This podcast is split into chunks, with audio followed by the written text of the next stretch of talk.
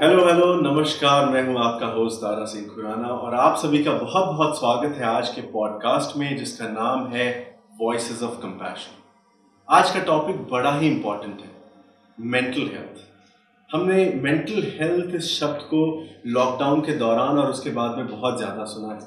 But आज इस podcast में हम जानने की कोशिश करेंगे कि मेंटल हेल्थ एग्जैक्टली होता क्या है और इसे चेक में किस तरीके से रखा जा सकता है। आज का ये podcast is produced by Abhyuday the social body of IIT Bombay in association with UNICEF India Abhyuday एक सोशल बॉडी है आईआईटी बॉम्बे की। ये स्टूडेंट रन लार्जेस्ट ऑर्गेनाइजेशन है एशिया का। और ये यूथ रिलेटेड टॉपिक्स को टैप करते हैं और सिर्फ़ टैप ही नहीं करते हैं, इनके सॉल्यूशंस आप तक पहुंचाते हैं। तो आज मेरे साथ हैं हमारी बहुत ही special guest miss Tanuja Bapre miss Tanuja Bapre mental health professional हैं और currently she is associated as a state consultant for mental health and psychological support with UNICEF India welcome to अशो Tanuja how are you doing I am well happy to be here जब हम mental health की बात करते हैं ना ये बड़ी ही इंटरेस्टिंग कन्वर्सेशन होती है हमेशा में पर्सनली uh, मैं एक मेंटल हेल्थ एडवोकेट हूँ और uh, मैं बहुत सारे लोगों को देखता हूँ कि एनजाइटी है डिप्रेशन है। और जो हमारी प्रीवियस जनरेशन है, हमारे पेरेंट्स हैं, हमारे दादा दादी हैं, वो समझ नहीं पाते इस टर्म को कि क्या होता है डिप्रेशन क्या होता है एनजाइटी सुबह उठो एक्सरसाइज करो, सब ठीक हो जाता है। तो अगर एक एक्सपर्ट का ओपिनियन में जानने की कोशिश करो तो आपके हिसाब से what exactly is mental health how you describe बहुत ही इंटरेस्टिंग तरीके से आपने कहा। Um, कि एक ये है कि जो एक जनरेशनल डिवाइड है मेंटल हेल्थ को समझने का। Um, तो उस वजह से कई बार ऐसे सवाल उठाए जाते हैं क्या ये नया मुद्दा है। Is this a new topic is this not something that is relevant और is is something that young people specifically go through so बात ऐसी है कि mental health is not something which is new और mental illnesses are not something that are new but mental health ये जो है ये हर किसी का मुद्दा है। ये हम हर एक जना ज़िंदगी में, हमारी रोज़मर्रा की ज़िंदगी में हर रोज़ एक्सपीरियंस करते हैं। In form of our emotions in form of our thoughts in form of our behaviours पर वो मेंटल हेल्थ जो है, वो केवल मेरे अंदर है, ऐसे नहीं मेंटल हेल्थ मेरे आसपास का जो एनवायरनमेंट है, उससे मैं कैसे रिलेट करती हूँ, उसका इम्पैक्ट मेरे ऊपर कैसे चल रहा है और ये सारी चीज़ों का जो है ओवरऑल मेरे लाइफ एक्सपीरियंस या क्वालिटी ऑफ़ लाइफ के ऊपर क्या इम्पैक्ट हो रहा है, उसको हम मेंटल हेल्थ एक्सपीरियंस करेंगे।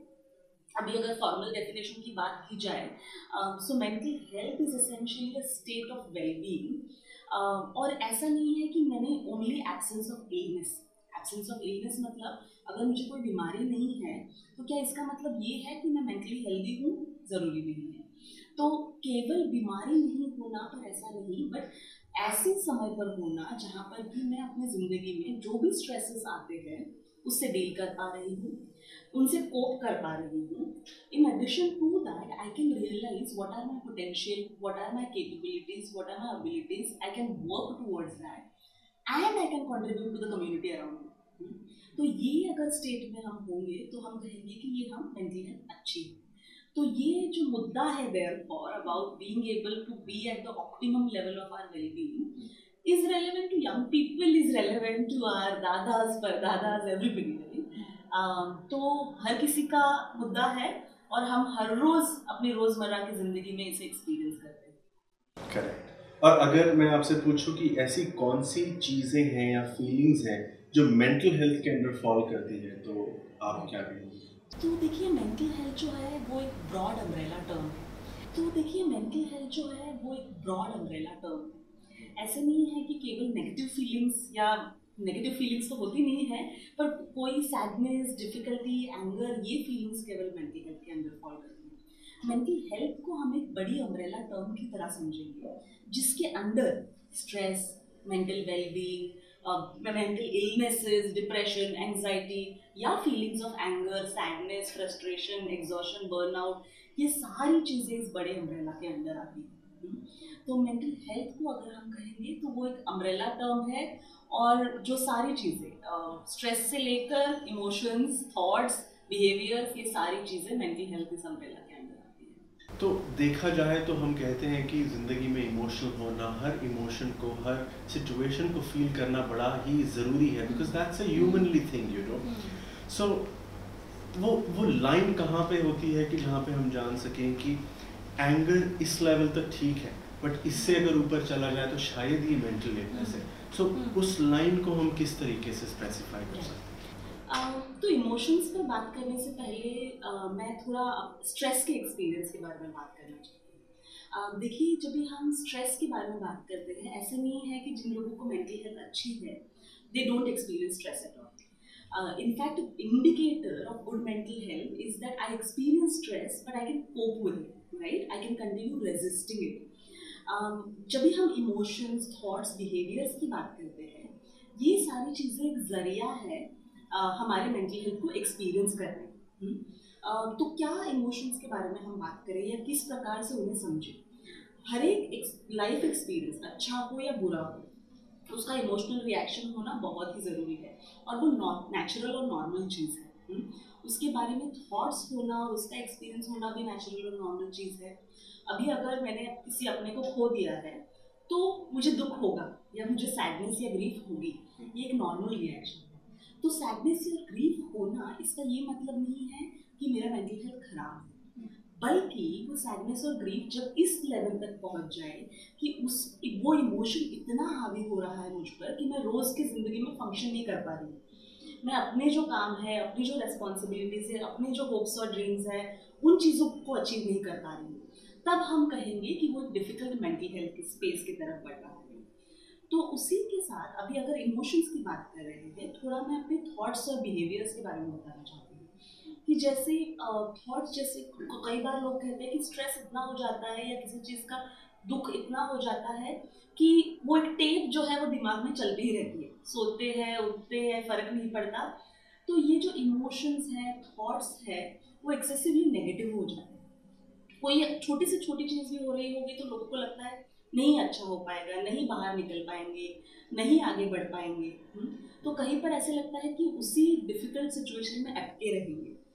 बिहेवियर्स की बात करें तो भूख नहीं लगना लोग अपनी जो चीज़ें पसंद होते हैं उन्हें या फिर जिन जैसे किसी को पेंटिंग करना पसंद है या फिर देर हु लाइक्स डांसिंग और is extremely social starts withdrawing तो हमारा जो यूजुअल बिहेवियर है, उससे हमारा बिहेवियर हटके बदलने लगता है। और एक कई बार आप देखेंगे, लोग अपने आप को आइसोलेट करने लगते हैं। हम्म। तो मैं कहूँगी कि ये सारे behaviours it reaches a point where it feels like we are not controlling the emotion or the thought, but the thought or emotion is controlling us, will be a point where we can say your mental health is deteriorating.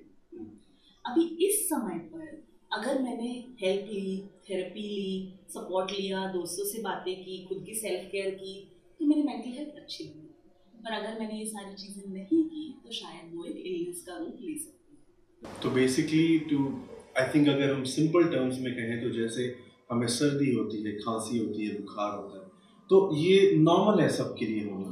और अगर हमारी body automatically recover कर लेती है उसे कुछ दिन के बाद में सो ये एक अच्छी हेल्थ का साइन है। और अगर हम कंटिन्यूसली हमें खांसी है कुछ महीनों तक so that is that is not a great sign so exactly अगर ये इमोशंस हमारे में आते हैं दैट्स वेरी ह्यूमनली और अगर ये इमोशंस आने के बाद हमारा पीछा ही नहीं छोड़ते कंटिन्यूसली हमारे साथ रहते हैं और बॉदर करते हैं। So that's a sign of mental illness right not mental illness but I say that's a sign of mental distress जो कि एक इलनेस का रूप शायद आगे जाकर ले सकते हैं। ऑलराइट सो so, हम अगर मेंटल डिस्ट्रेस और इलनेस को बाइफोकेट करना चाहें hmm. तो आप उसे किस तरीके से एक्सप्लेन करेंगे? जी। और ये ना एक बहुत ही इम्पोर्टेंट सवाल आपने पूछा है। क्यों? क्योंकि आजकल जो हम देखते हैं वर्ड्स लाइक डिप्रेशन एंगजाइटी कोई अगर आप देखें जो बहुत क्लैनलीनेस करता है तो हम कहते हैं अरे जो उसे भी है। uh, या फिर अगर कोई uh, बहुत लो फील कर रहा है तो अरे डिप्रेशन हो गया है इसको या फिर इसको एंगजाइटी हो गया है। ये टर्मिनोलॉजीज हम बहुत लूजली यूज़ कर रहे हैं। हम्म। तो इसलिए ये जो इसलिए मैंने कहा कि ये इंपॉर्टेंट क्वेश्चन है देखना कि डिस्ट्रेस और इलनेस दोनों में फ़र्क क्या है। देखिए डिस्ट्रेस जो है वो एक ऐसा रूप है जहाँ पर कि हमारे कोपिंग मैकेनिज्म थोड़े बहुत कम पड़ने लगते। हैं अब कोपिंग मैकेनिज्म्स क्या है कि जब भी मैं तनाव में होती हूँ तो say perhaps I talk to my friends और I take a little time off और आई गो ऑन वेकेशन और आई क्लीन माई हाउस और whatever it may be और आई रीड और I listen to music I dance whatever it is these are things essentially which help me feel better right you spoke about सर्दी और खांसी। तो सर्दी खांसी की बात करें तो अगर मुझे पता है रेनी सीज़न है I am careful about where I am drinking water from I am careful about having my vitamins I am careful about my food intake my physical activity temperature being expose to certain environments तो मैं अपने आप की अपने आप को उन illnesses से सेफ़ रखता हूँ हम्म। तो अगर इस प्रकार के जो बिहेवियर्स है कोपिंग मैकेनिज्म्स है, ये जब कम कम पड़ने लगते हैं, तब हमको पता चलता है कि डिस्ट्रेस का एक्सपीरियंस आ रहा है हम्म। अभी डिस्ट्रेस और इलनेस में क्या फ़र्क है इलनेस पे ये जो डिफिकल्टी है, ये एक सर्टन समय के लिए अगर चलती रहे तो शायद वो इलनेस का इलनेस का रूप धारण कर सकती है। से फॉर एग्ज़ाम्पल अगर हम डिप्रेशन एंगजाइटी इस प्रकार की बीमारियों की बात कर रहे हैं तो एक समय है जो क्लिनिकली दिया गया है, दो हफ़्ते से चार हफ़्ते। उतने समय तक, और केवल लो इमोशन नहीं है और उसी के साथ साथ डिफिकल्टी थिंकिंग में स्लीप डिफिकल्टी एपिटाइट में difficulty low frustration tolerance withdrawal from spaces जहाँ पर कि लोग यूजुअली इन्वॉल्व रहते हैं। इन प्रकार के सारे बिहेवियर्स को एक साथ मिलाकर डिप्रेशन का डायग्नोसिस बनाते हैं। हम्म। तो जब भी तनाव होता है, जिसको हम कहते हैं, वो होता है तो उसकी तकलीफ़ लोगों पर होती है। पर ये तनाव लंबे समय तक बना रहेगा और इसका इम्पैक्ट हमारे ज़िंदगी के कई सारे एरियाज़ में आने लगेगा, तब वो इलनेस का रूप धारण करता अभी जैसे हम अगर हाथ पैर में मोच आ गई तो हम बोलते हैं डॉक्टर को जाकर एक्सरे दिखाकर फिर डॉक्टर बता पाएगा फ्रैक्चर है स्प्रेन है हेयरलाइन फ्रैक्चर है, क्या इशू है। तो उसी तरीके से साइकाइट्रिस्ट जो होते हैं वो इन सिम्टम्स को असेस करके प्रॉपर टेस्टिंग और प्रॉपर हिस्ट्री टेकिंग के बाद वो बता सकते हैं कौन सी इलनेस तो depressive mood is not equal to depression as an illness पर डिप्रेसिव मूड भी उतना ही डिफ़िकल्ट हो सकता है लोगों के लिए और डिप्रेशन एज एन इलनेस भी ऑफ़ कोर्स डिफ़िकल्ट है सर्वाइव करने के हम देखते हैं कि आजकल दुनिया बड़ी ही एस्पिरेशनल हो गई एक दिस दूसरे को देखा इसका यहाँ पे एडमिशन हो गया मुझे भी ये करना है। हमें दुनिया जीत लेनी है कुछ ही सालों के अंदर तो with so much dreams come so much responsibility and so much hard work is तो मैं देखता हूँ कि स्टूडेंट्स रात रात सोते नहीं हैं अपने एग्ज़ाम्स के लिए प्रिपेयर करते हैं because they need the best jobs there's no time to eat there's no time to exercise there's no time to sleep there's constant pressure from uh, the institution family all of these places. तो एक student in सभी के अंदर balance किस तरीके से maintain करे? बहुत ही इम्पोर्टेंट बात कही अपने और ये सारी चीज़ें ना वो इंडिकेटिव है हसल कल्चर की जब हम बात करते हैं। Uh, मैं रिसेंटली किसी से बात कर रही थी uh, जो कि यंग पर्सन है ट्वेंटी इयर्स और कुछ दिनों के लिए बीमार हो गए थे और उन्होंने कहा कि पर दो हफ़्ते से मेरे सारे दोस्त आगे बढ़ रहे हैं और मैं घर पर बैठ कर रिकवर हो रही हूँ। I will be left behind और जब भी हमने क्लोजली देखकर एक सवाल किया कि इन दो हफ्तों का अगले दस साल में आप अपनी ज़िंदगी में जो अचीव करने वाले है, उसका क्या इम्पैक्ट तो उन्होंने कहा, शायद I will not even but because I'm constantly witnessing people around me do great things, right? Do brilliant things with their lives, to the pressure to figure out मेरा purpose क्या है, what is my dream, what is my passion, create the next big startup, the next big opportunity. Yeah. The pressure is immense. But not only that, even educational setups की जब भी हम बात करते हैं कई बार बच्चे अपने सपने होते हैं तो उनके साथ साथ अपने पेरेंट्स के सपने अपने फैमिली के अपने कम्युनिटी के सपने लेकर भी एजुकेशनल इंस्टीट्यूट्स आते हैं। हम्म। जहाँ पर कि प्रेशर केवल मेरे अंदर से नहीं आ रहा है मेरे आसपास के लोग are waiting to ensure that I succeed it can also be कि हमने आपको सारी अपॉर्चुनिटीज़ दी है सारे ट्यूशन क्लासेस दिए हैं सारी चीज़ें दी है तो the only thing you have to do is succeed now right and that can create a massive amount of impact जैसे आपने कहा कि नींद नहीं आना रात रात भर सोना नहीं, खाना नहीं खा पाना तो मेरी मेरी आइडेंटिटी जो है वो एक स्कोर पर रेड्यूस की जा रही है। Whether I am good enough और not is decided by the report card जो मुझे मिलेगा सेमेस्टर के एंड में। और ये बहुत ही डिफ़िकल्ट चीज़ है, क्योंकि uh, हम में से कई लोग ये कह सकते हैं कि जब भी हम प्रोफेशनल करियर शुरू करते हैं um, दो साल पाँच साल दस साल के बाद नोबडी बॉदर्स टू आस्क आपको टेंथ ग्रेड में कितने स्कोर्स आए थे या आपको एच एस सी में कितने स्कोर्स आए थे राइट पर ये उस यंग पर्सन के लिए ध्यान में रखना बहुत मुश्किल होता है क्योंकि उनकी रियलिटी में उनके आसपास हर कोई जना यही एक्सपेक्ट कर रहा है उनसे कौन सी कॉलेज में कौन सा कोर्स मिला। आगे जाकर क्या करोगे? कहाँ पर जॉब करना चाह रहे हो? सो um, कई बार उनको स्पेसिस की मैंने कई बार मैसेजेस की भी ज़रूरत होती है उनको अपने एनवायरनमेंट से कि it's okay it's okay to not have figured out your life uh, it's okay to say that you know as i'll go i'll figure out what is it that i want to do. Yeah. it's okay to make mistakes. मैं teaching करती हूँ और कई बार students ऐसे लोग होते हैं जिन्होंने 10-20 साल अपने करियर में काम किया होगा and at after twenty years they realise this is not what I want and they come back for education So what I'm trying to say is that very often it's important for them to recognize कि इस pressure का मेरे ऊपर impact कैसे हो रहा है। मैं अपने आप को और अपनी आइडेंटिटी को कैसे रिलेट कर रही हूँ? And for them to know that it's okay to take your time it's okay to make mistake हम हम सब जो है वो यूनिक इंडिविजुअल्स है, कोई मशीन्स नहीं है। सो इट्स इम्पॉसिबल इफ़ एक स्क्रिप्ट लिख दी गई है और कहा है कि एक्सेल करने का या फिर ज़िंदगी में फ़र्स्ट आने का यही एक स्क्रिप्ट है और यही एक फॉर्मूला है। दैट्स नॉट फेयर हर एक को अपने लिए क्या चीज़ें पसंद है, अपने लिए क्या चीज़ें नहीं पसंद है, जहाँ पर पॉज करने की ज़रूरत पड़े, वो करना ज़रूरी है।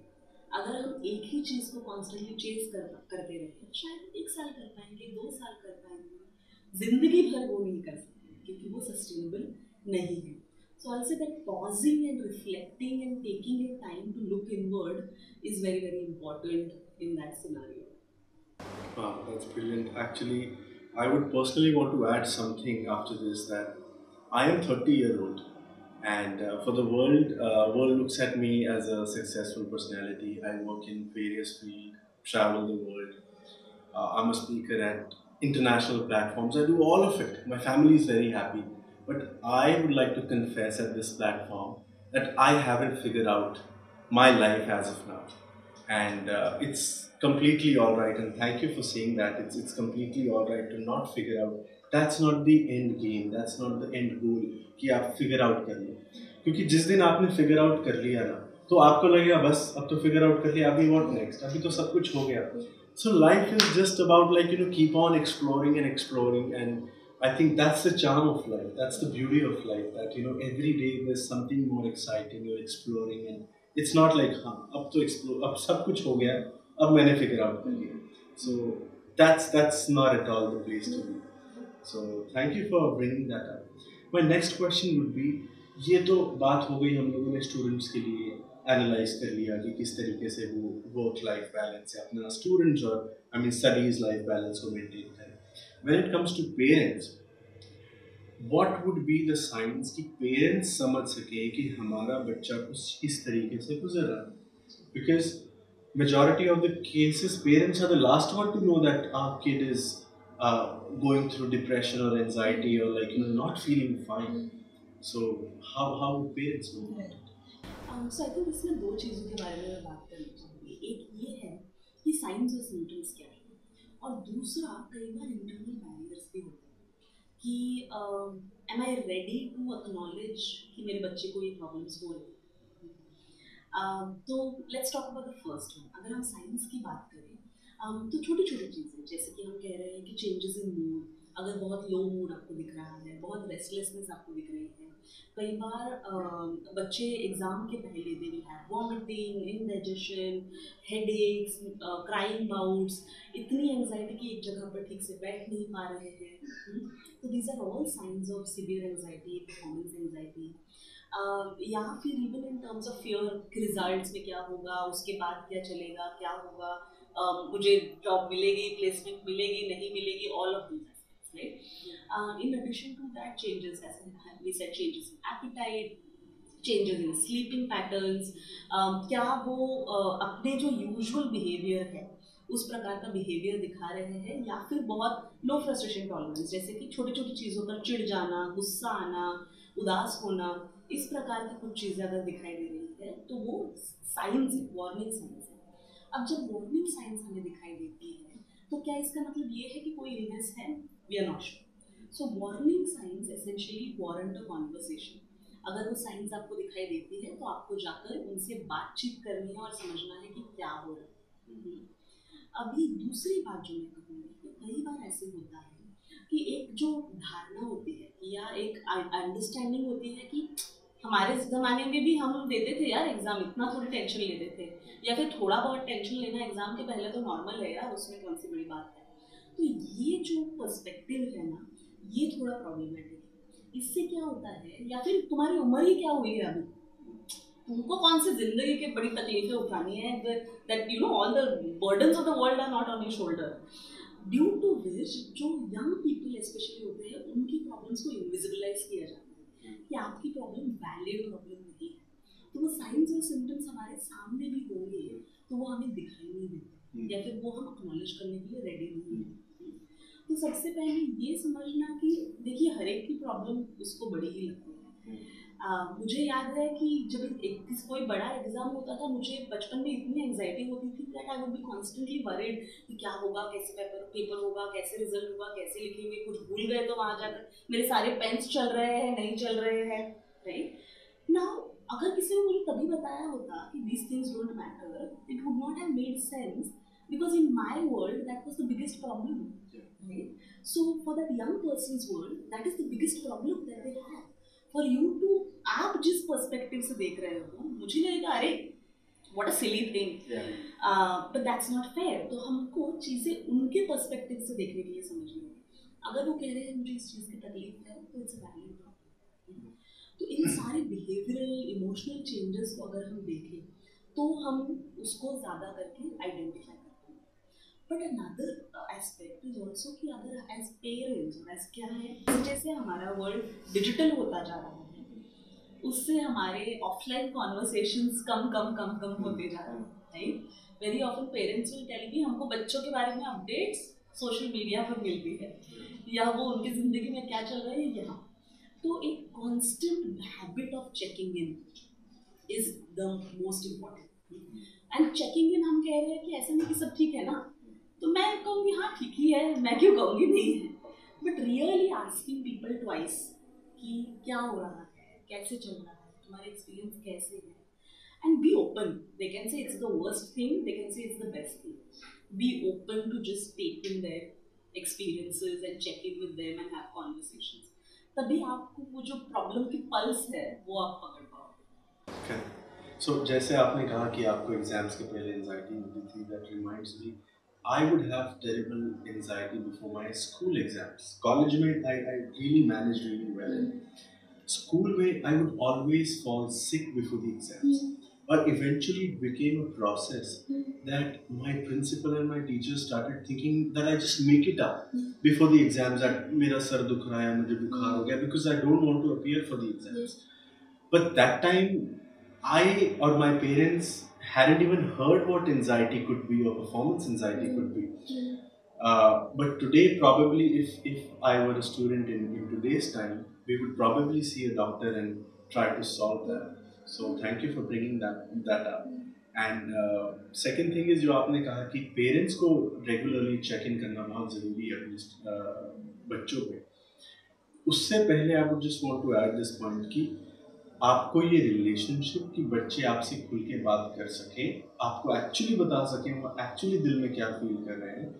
ये सिर्फ़ वो उस टेंथ या नाइन्थ या एट्थ स्टैंडर्ड में पहुँचने के बाद में इमीडिएटली नहीं बता पाएँगे। आपको बचपन से ही उनके साथ में इस तरीके का रिलेशनशिप इस्टेब्लिश करना पड़ेगा, एक रैपो बनाना पड़ेगा। That they are okay to tell you how they feel and you are not like immediately blasting them or judging them or, अरे, ऐसे कैसे हो सकता है? ये बड़ा नॉर्मल है। So I think that is also very important कि बचपन से ही अगर पेरेंट्स अपने बच्चों के साथ में एक ऐसा रिलेशनशिप मेंटेन करें रैपो मेंटेन करें कि बच्चे खुल के बता सकें तो then will make life of students and the parents much more easy what you think तो सर्टेनली दैट्स वेरी इंपॉर्टेंट कि वो कल्चर जो है ना वो पहले से ही आपको बिल्ड करना है about checking in on each other and vice versa right for them to also be update about your life your experiences पर मैं एक बात ये भी हाईलाइट करना चाहती हूँ कि कई बार ऐसे हो सकता है कि not always for young people families might be the safest spaces और इट कुड बी कि they don't understand they come from a different thought process and अगर ऐसा है तो फिर as young people it's important कि then you identify what are other safe spaces जहाँ पर आप अपने मन की बात आगे रख सकते हैं। Because when your parents may not understand it is important to then identify other support system and other spaces for yourself as well where you will express and talk about these challenges but वो learning और unlearning का process है, वो दोनों तरफ़ से करना ज़रूरी है to build a better life तो what could be these safe spaces जहाँ पे लोग रीच आउट कर सकते हैं? तो um, कई सारी एवेन्यूज um, हो सकती हैं। आई थिंक सबसे पहले तो मैं कहूँगी कि सबसे पहला अंडरस्टैंडिंग जो हमें बिल्ड करना पड़ेगा वो अपने आप के बारे में देखिए हम कैसे फ़ंक्शन करते हैं? हम एक ऑटो पायलट मोड पे फ़ंक्शन करते हैं हमारी ज़िंदगी अगर आ, मैंने पूछा कि दो दिन पहले सुबह ब्रेकफास्ट में क्या खाया? शायद हम याद नहीं करते क्योंकि it's it's in front of us and we are just reacting to it constantly and we are not really mindfully existing right so कहीं ना कहीं हमें अपने आप के साथ चेक इन करना सीखना पड़ेगा। uh, और उसी के साथ साथ हमको what am I feeling, what am I what are my thoughts. I have to sit with some of that, right?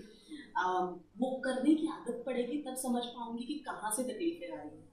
कौन सी चीज़ों की प्रॉब्लम्स हो रही है? इज़ इट प्रेशर क्या वो प्रेशर मैं डाल रही हूँ या आजू बाजू वाले डाल रहे हैं? Is it external environment is it social media what is it and then pose that what people can do इसकी ज़रूरी नहीं है कि हर किसी को काउंसिलर साइकोलॉजिस्ट के पास जाना ज़रूरी है। But some people might need access to reading material right और हम कुछ कुछ रिसोर्सेज शेयर करने वाले हैं पार्ट ऑफ़ दिस पॉडकास्ट कि कुछ रीडिंग रिसोर्सेज के बारे में पढ़े जहाँ पर मैं अपनी मेंटल हेल्थ को ज़्यादा अच्छे से समझ पाऊँ। कुछ कुछ माइंड भी some people can engage in self care behavior कि मैं खुद की देखभाल कैसे करती हूँ। And that is something that should be part of our everyday self care ऐसा नहीं है कि बुखार आ जाएगा तो मैं दवाई लेती हूँ एंड देन पैरासीटामोल लेके then I am sort of you know healthy that's not self care self care is कि how can I be healthy to ensure कि वो बुखार आ ही? ना So similarly with emotions, what can I do then?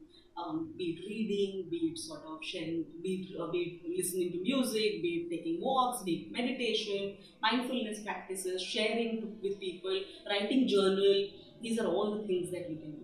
But in addition to that अगर ऐसा लगे कि मेरी खुद की क्षमता अपने आप को मैनेज करने की कम है तो फिर हम प्रोफेशनल्स की तरफ़ मुड़ सकते प्रोफेशनल्स में कौन है तो साइकोलॉजिस्ट होते हैं कुछ कुछ क्लिनिकल साइकोलॉजिस्ट होते हैं जो हमें टेस्टिंग करके डायग्नोसिस करने में मदद करते हैं। कुछ कुछ होते हैं जो काउंसलिंग साइकोलॉजिस्ट होते हैं जो इंडिविजुअल थेरेपी हर एक हफ़्ते की फ्रीक्वेंसी या फिर कम या ज़्यादा डिपेंडिंग ऑन योर कंसर्न्स आपके साथ इंडिविजुअली बैठ के आपके प्रॉब्लम्स को आइडेंटिफाई करते हैं, कुछ पैटर्न्स को आइडेंटिफाई करते हैं और उसके साथ साथ काम करते हैं आपको कोपिंग मैकेनिज्म बढ़ाने के लिए या फिर अपने प्रॉब्लम्स की मीनिंग समझने के लिए एंड चेंज लाने और उसी के साथ अगर कई बार अगर मेंटल इलनेस की तरफ़ हो, कुछ लोग जिनको मेंटल इलनेस है, उनको शायद दवाइयों की ज़रूरत पड़ सकती है। तो in that case psychiatrist is a person who can diagnose and prescribe medications so कई बार जो है ट्रीटमेंट की हम जब बात करते हैं तो साइकाट्रिस्ट साइकोलॉजिस्ट सब साथ में मिलकर काम करते हैं। इसी के साथ साथ हमारे भारत में कुछ हेल्पलाइंस भी हैं जो फ्रीली अवेलेबल है, जहाँ पर आपको प्रोफेशनल काउंसलिंग ऑफ़र की जाती है। जैसे आईकॉल है टेलीमानस है इस प्रकार की सर्विस में आप फ़ोन करके फ्री काउंसलिंग भी एक्सेस कर सकते हैं। तो इस प्रकार के कुछ रिसोर्सेज हैं जहाँ पर कि आप अपने आप के लिए मदद ले सकते हैं। एक सवाल जो मुझे बहुत अक्सर पूछा जाता है वो होता है कि हाउ इज़ इट डिफरेंट कि नो हम लोग किसी के पास जाएँ उन्हें उनकी फ़ीस दें उनसे अपने दिल की बात करें as compare to just going to your friend who is going to listen to us for free so how can we differentiate दोनों लोग हमारी बात सुन ही रहे हैं, हमारे दिल की बात। So how to differentiate the तो दोनों में फ़र्क ऐसा है कि जब भी हम किसी दोस्त के पास जाते हैं, देखिए वो सपोर्ट भी इम्पोर्टेंट है पर कई बार वो दोस्त जो होते हैं, वो अपने एक्सपीरियंस से, अपने पर्सपेक्टिव से आपको सजेशन देते हैं या एडवाइस देते हैं। वो कहेंगे, ऐसा करो, ऐसा नहीं करो। या फिर कई बार ऐसे भी होता है कि हम अपनी प्रॉब्लम किसी के सामने रखते हैं और वो समझ नहीं पाता है।